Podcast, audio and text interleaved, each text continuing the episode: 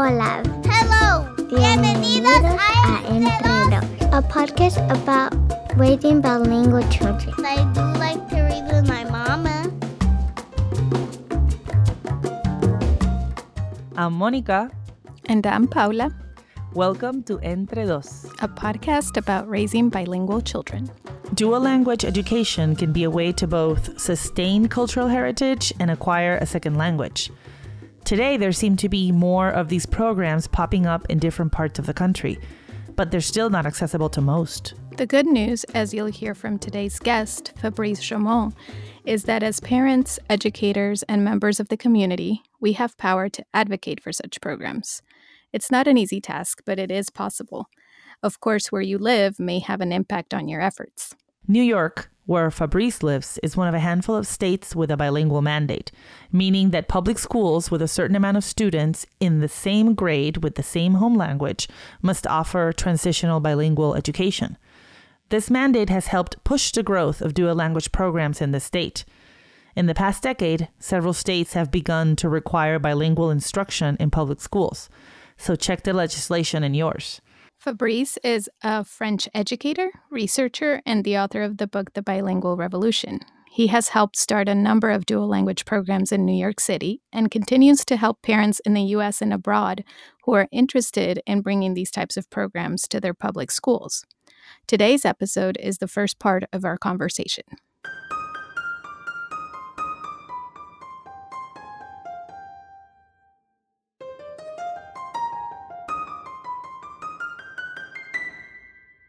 Fabrice, thank you so much for speaking with us today. My pleasure. The bilingual revolution uh, really it, it highlights the parent and educator empowerment, and and that that's kind of like a thread that that puts together sort of all of these efforts that you lay out in the book, and they really sort of are the groundwork for these programs that that that you talk about. And it was just really refreshing to see that as parents we can also be activists for our children Definitely. We have, um, like, particularly, particularly in this country, in the US, uh, parents have power. So they just need to realize that, that part. Um, but, uh, you know, in, in many countries, and I was, I just came back from China, it's not the same type of relationship that you may, have between parents and schools. Uh, sometimes, uh, I know, in France, for instance, uh, parents uh, stay at the door. They don't, they don't get to get into school or participate or, or you know, give their two cents about such or such program. So we in the U.S. are quite lucky in a way, and parents need to know that and, and embrace their power.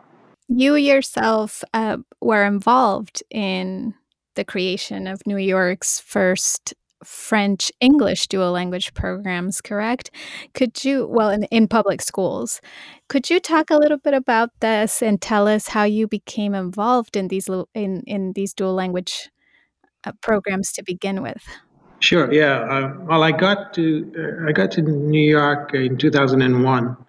I was a school principal in Boston for a few years before I moved to New York, and and I met a few uh, French parents here who just um, the, the the only options back then were private schools, uh, which you know are great schools here in New York, but um, obviously um, if you could if you can't afford the, the thirty thousand dollars a year and then then you're out and you're left with um, trying to raise your kids with uh, your home language and and and and many people do that but uh, having a school that helps you in uh, continuing that that bond that linguistic bond between yourself and your children um, that helps a lot to have a school that does that. And and the parents at the time, French parents, came to see me, uh, and then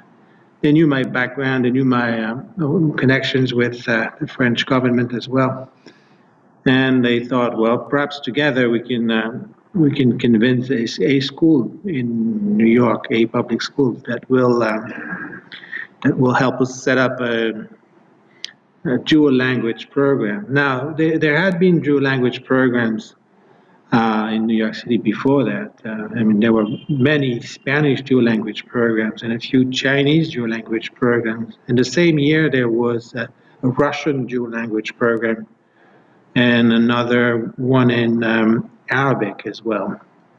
And uh, so we we got together and and and, and uh, you know we did our homework and looked at the numbers that we had. We, we had to show uh, enough interest from the parents to to get a, a school principal interested. And at the time, it, this was under Mayor uh, Bloomberg, and the chancellor back then was uh, Joel Klein. It was all about um, um, um, accountability, giving powers to, to the school principals, and letting them run the schools the way they wanted. So, in a way, Bloomberg and Joel Klein cut down all the bureaucracy, and, uh, and you only had one person to convince, and that was the school principal. And if you gave them a good display of uh, your community's interest for dual language education, and that involved uh, know, a significant number of parents with children entering kindergarten and then younger kids as well. Then, then you know, if you showed that you had support, community buy-in, and uh, sponsors as well, then then the schools would be would, would would be interested and they would welcome a program like that. And that's what happened to us with um, PS58 in Carroll Gardens, and uh, and 24 kids, one kindergarten teacher, and that was it. Uh, this was our our bilingual revolution. And uh, and today we have um, 10 schools with French dual language education, um, going all the way to high school now. Um, in New York City alone, and then other other schools in other cities have, have, have joined us since then. But and other languages as well. And I can talk more about that if you want. But uh, the minute we were successful with um, with our program, then other communities thought that they could get the same thing for, for themselves, and that's how the Italians, the Germans, the Japanese, the, the Koreans, the Greeks, uh, all came to talk to me, and then that became the stories uh, that I talk about in the book. Fabrice, you mentioned how local politics had a you know a big influence in in this in initiating this movement because they gave yeah. the school districts a lot of freedom. And for instance, you know, last year we saw the repeal of an English only initiative in California that had been in place for decades. And since then in the state, the availability of dual language programs has almost doubled. And I wonder if you have any advice for for activists and, and parents, you know, that maybe at the state or even district level, you know, to really you know, maybe to develop policies or you know mm-hmm. more homegrown sort of a movement that can encourage linguistic and cultural diversity both at the local level and maybe even the state level yeah well what i found out was that there are three types of groups uh, among the parents you have um, the parents who want to sustain their heritage, their linguistic heritage, and uh, and and they're pretty much uh, invested in, in creating dual language programs. Then you have uh, the, the the families were seeking English language uh, education. They're, they're, the children don't speak English, and they need uh, dual language education to help them uh, become fluent in English. And, and then the third group is uh, the, the non, well, I would say the English speakers. Uh, sometimes you can call them the monolingual English speakers. And those families are interested in raising their kids bilingual or trilingual or multilingual. So those those are different perspectives can join forces in uh, you know convincing a school or convincing a, a, a district or a school board, and sometimes even more. So that's pretty much like a bottom-up approach, and that's the, the, the approach that I talk about in the book. Is you know you can start at the grassroots level and get parents uh, engaged and then educators engaged. But but other states like uh, Utah or North Carolina or Delaware have a, they have a top top down approach where they saw a need for multilingual citizens and creating uh, global competencies in, in their uh, new generation, particularly on the job market where they, they realize that if you speak several languages and you have more opportunities. And and and it's good for it's good for the child it's good for the family it's good for the community but it's also good for the city or the, the state and for that matter. So that's why a, a state like utah has created uh, hundreds and hundreds of dual language programs in spanish and chinese and russian french and german just because they realized that this was going to be good for their economy. And particularly as an enclave state, they thought this was good investment. The same thing happened with uh, Delaware, when uh, the governor of Delaware uh, saw that um, the corporations were no longer uh, opening shop in Delaware, and because they, because they could not find a multilingual workforce. So that led to creating uh, language immersion programs just to remedy that, that issue. Because uh, the, the more, uh, that, that's the, the, the thing about policy, policy has to be based on something. And I think more and more uh, it is based on uh, economic development.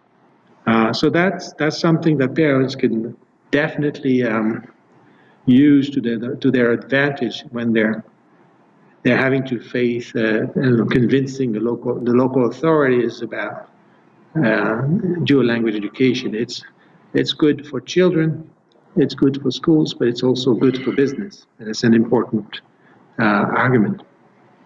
And that's somewhat of an evolution, right, of these programs. And you touch about you touch upon that on your book because some of these programs started, and maybe some still are, mostly about getting English language learners to speak. English and not about mm-hmm. teaching those two languages.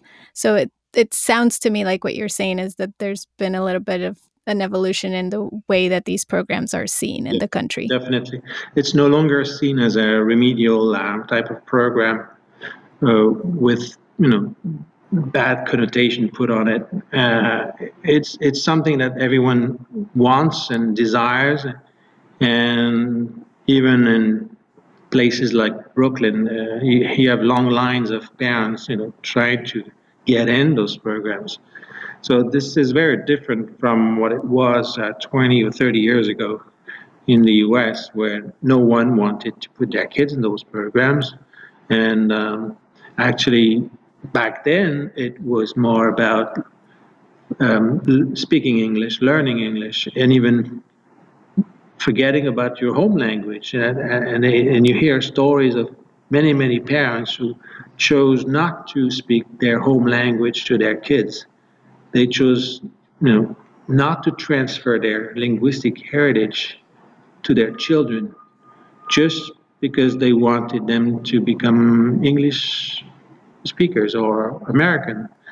So there's a process of assimilation, Americanization, but also this is disruptive of uh, our roots and and origins, so that to the point that, that, that their children were no longer able to have a, a proper conversation with their own parents or grandparents in, in, in their home tone, in their home language. Um, this is this is an attitude that has definitely uh, evolved over the years, and now uh, perhaps it's a process of globalization. Perhaps it's a you know post 9/11 feeling. I don't know, but there there is a, a change with, particularly for immigrant families, that uh, they, they they want to maintain that that heritage they no longer want to waste it. It's a shame that it goes to waste, that it's squandered because our schools are not ready or our society is not welcoming. So now, um, I think that's why those programs are becoming more and more popular. And because monolingual America is now opening up to those programs more, then that gives strength to uh, immigrant families in, into maintaining that, that heritage. Yeah. And that's, that's a, an interesting development, I think. And that's why um, more and more programs are opening every year in this country and in, in other places as well. Um, I can give you other examples from France or even Japan, for instance, where people people are thinking in terms of multilingualism rather than a monolithic monolingual approach. And and Fabrice, you know, in, in, in the book you talk about things like, you know, race and, and poverty and gentrification and also identity, right? Which is what what you know yeah. you were mentioning before about how that sort of your sense of identity as a parent is something that you want to pass on. Um, and there's an urgency to that that I mean I know I feel that, you know, with my daughter and and Spanish. And one of the things that you mention is, you know, making sure that these programs that are in very high demand right now and I think I mean that applies to pretty much almost everywhere in this country right now. I mean, where I live, there's wait lists for bilingual um, programs. I think in Houston, where Paula is, it's the same situation. Yeah. And, and how do we ensure that these programs remain, you know, egalitarian and accessible, right? Because you know it, it it has to be. It can't be based. Ideally, it would not be based on just your zip code. You know, it would also be based on the fact that you know it's it's it's everyone's right right to to be able to do something like this so what have you seen in regards to that maybe even in in, in new york yeah, I think it's it's very important that bilingual education is for all. It has to be for all. It's not just for one segment of the population. It has to be for all, and in true respect of uh, of our diversity and our and, and our and our differences. They, unfortunately, particularly when there are zoning systems in place. Uh, you see the effect of gentrification and, and zoning um, playing out, and not in a good way, when uh, a certain program will attract uh, um, one race rather than a diversity. and and that that doesn't have to be that way, and and and, and that that can be disrupted somehow. But the, the, the zoning, it's hard to, to fight against different systems, particularly zoning in, in, in New York, uh, where you have to live in the, in the school zone to get in. And then sometimes there are you know, discretionary um, measures taken by principals to allow people from outside, from, uh, from out of zone or out of district. And that, that is a good idea for a dual language program. You, you need to make sure that this, there is diversity and that it's, it's, it's serving everyone, and it's serving uh, all, also all classes, not just uh, uh, upper class versus uh, lower class. That that doesn't have to be uh, that way. Um, it's it. Those programs cannot be bubbles as well, bubbles within the school, because that that can't work. That's the best way to create problems within your school, particularly, and I speak as a former principal this this this this has to be harmonious and and serve the entire school community. But it's it's it's hard. these are there. These are good questions that you've asked, and it's tough to remedy. Um, quality programs, whatever they are, have always attracted, uh, um, you know, people with means, and, and, and it's it's difficult to to create uh, fairness and, and equity, um, particularly if the system is not fair and equitable in the first place. And that's that's something. Right. In New York, there's a lot of talk about that, and and, and creating more equity uh, within the system. But um, my, my concern is that I don't want to see dual language programs being used as as the unequ- unequitable, and therefore they have to be terminated because they're not.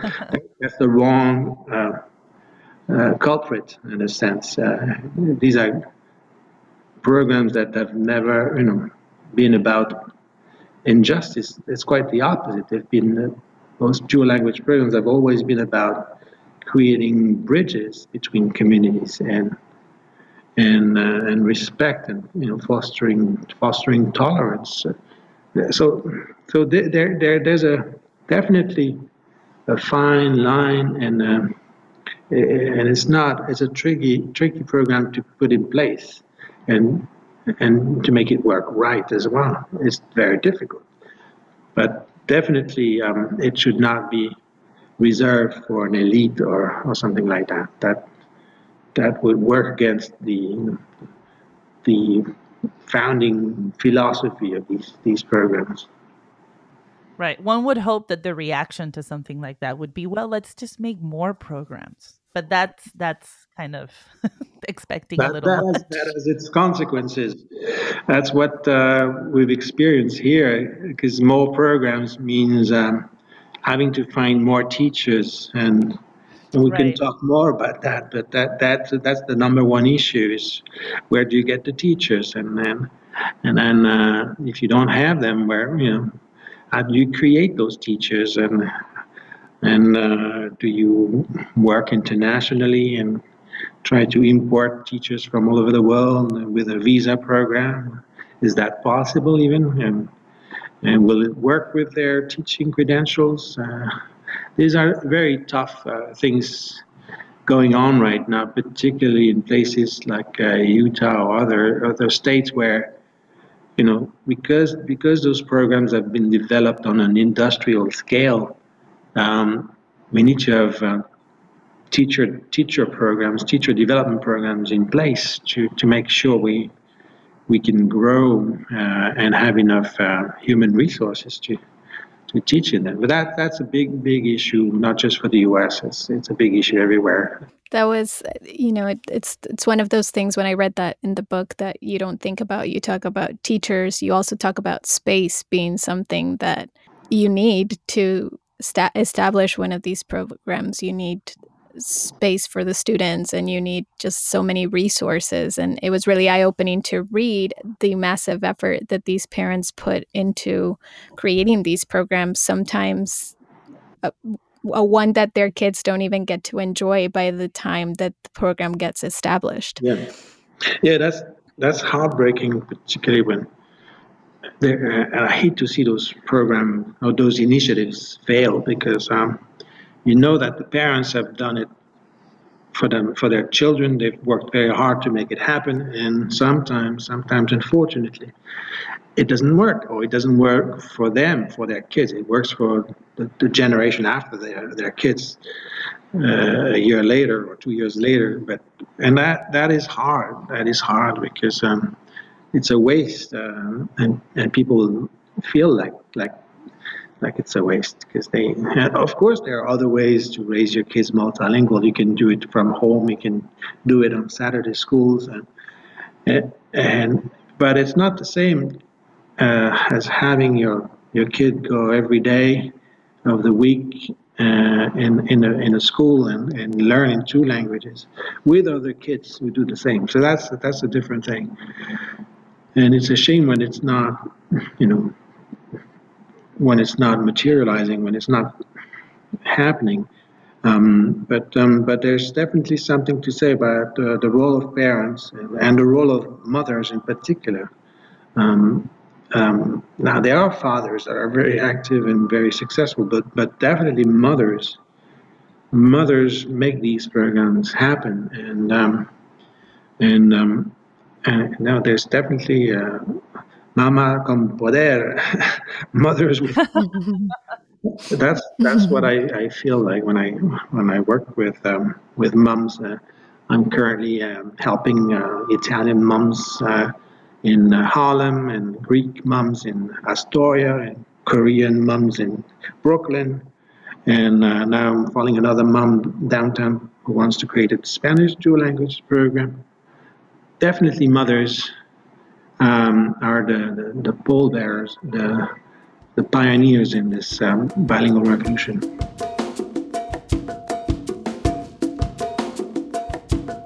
Thank you, Fabrice, for joining us. Next week, we'll bring you part two of our conversation, where we discuss some of the misconceptions surrounding dual language education and what it really takes to establish these programs. Make sure to check out The Bilingual Revolution and the website thebilingualrevolution.info. It has great resources and all the case studies in the book. As always, we invite you to join us on Facebook, Twitter, or Instagram at Entre Dos Podcast. Hasta la próxima. Nos vemos.